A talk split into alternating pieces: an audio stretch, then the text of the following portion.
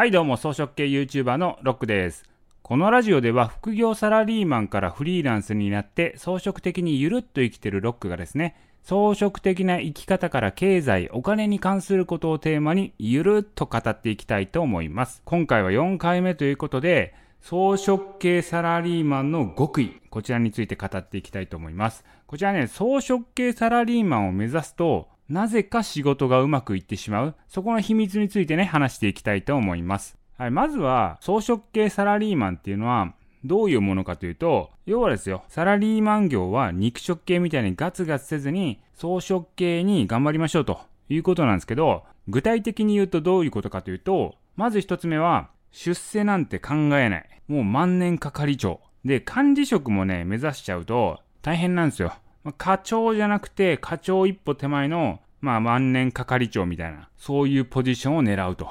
いうのが一つ目です。で、あと二つ目は、定時で帰る。まあ、いわゆる派遣の品格ですよ。あれみたいな感じで定時で帰るキャラ。で、三つ目は、もう期待されないキャラを作ると。これをですよ、積極的に狙うんですよ。装飾系を。要はですよ、それをなぜやるかというと、装飾系を目指したその先には、こう、時間に余裕ができるわけですよね。仕事が終わった後の時間とか余裕ができますよね。その余裕ができた時間で、いわゆるね、農耕民族的な畑を耕すこと。これ例えば副業とか投資ですね。これに時間を費やすと。まあそれが大事なんですね。そのバランスなんですよ。本業は装飾系にわざと目指して余裕ができたところで畑を耕す。このバランスです。で、勘違いしてはいけないのは、本業を適当にする、サボるって話じゃないんですよ。本業は全力で装飾系を全うするんですね。どういうことかというと、与えられた仕事はね、全力でやるんですよ。逆にですよ、与えられないように、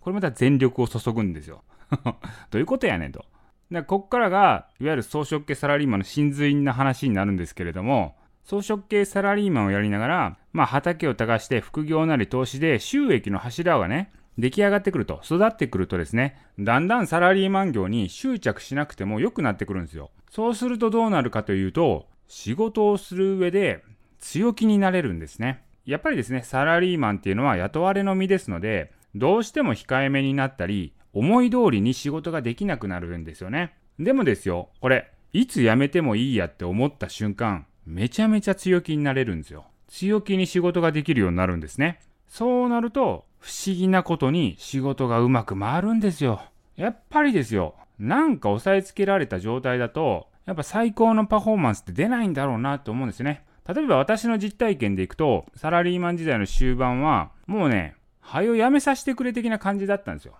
んそういう状態だったんですよね。まあある程度ね、収益の柱が育ってたので、なんならはよやめさせてくれぐらいなノリでしたと。だから、こうね、みんながやりたくない仕事とか、特にね、他部門との調整、自分の組織と他の組織、そこの調整が必要なこととかですね。あとなんか嫌な上司がいるとか、それに反論しなきゃいけないとかありますよね。そういうね、人がやりたがらない仕事、なんかいろんな体裁面をとって、なんか調整しなきゃいけない、やりづらいところありますよね。だそういう仕事って、私からすると、そんなもん知ったこっちゃねえやと。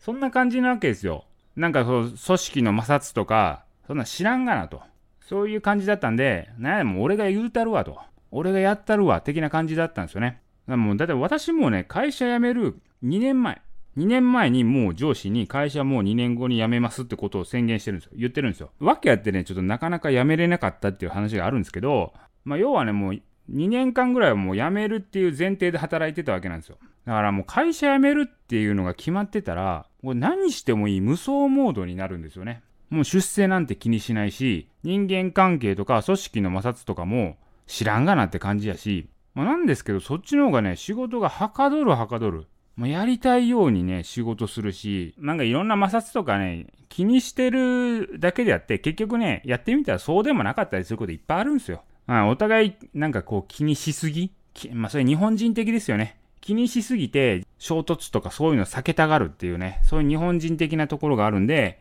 まあ実際大したことなかったりすることも多いんで、それやっちゃえばね、大したことないと。まあそういうのね、私気にしなかったんで、どんどんやっちゃったと。まあなんだったらもう早う、問題起きてね、早く首切ってくれやっていう感じもありましたけどね。まあでもね、これ余談になりますけれども、辞めるの決まってたんで、例えば私の上司とかがこう苦境に立たされる時があるわけですよ。なんか失敗したとか、しくったとか、まあ、そういう時に、僕の責任にしてくれていいっすよみたいな感じで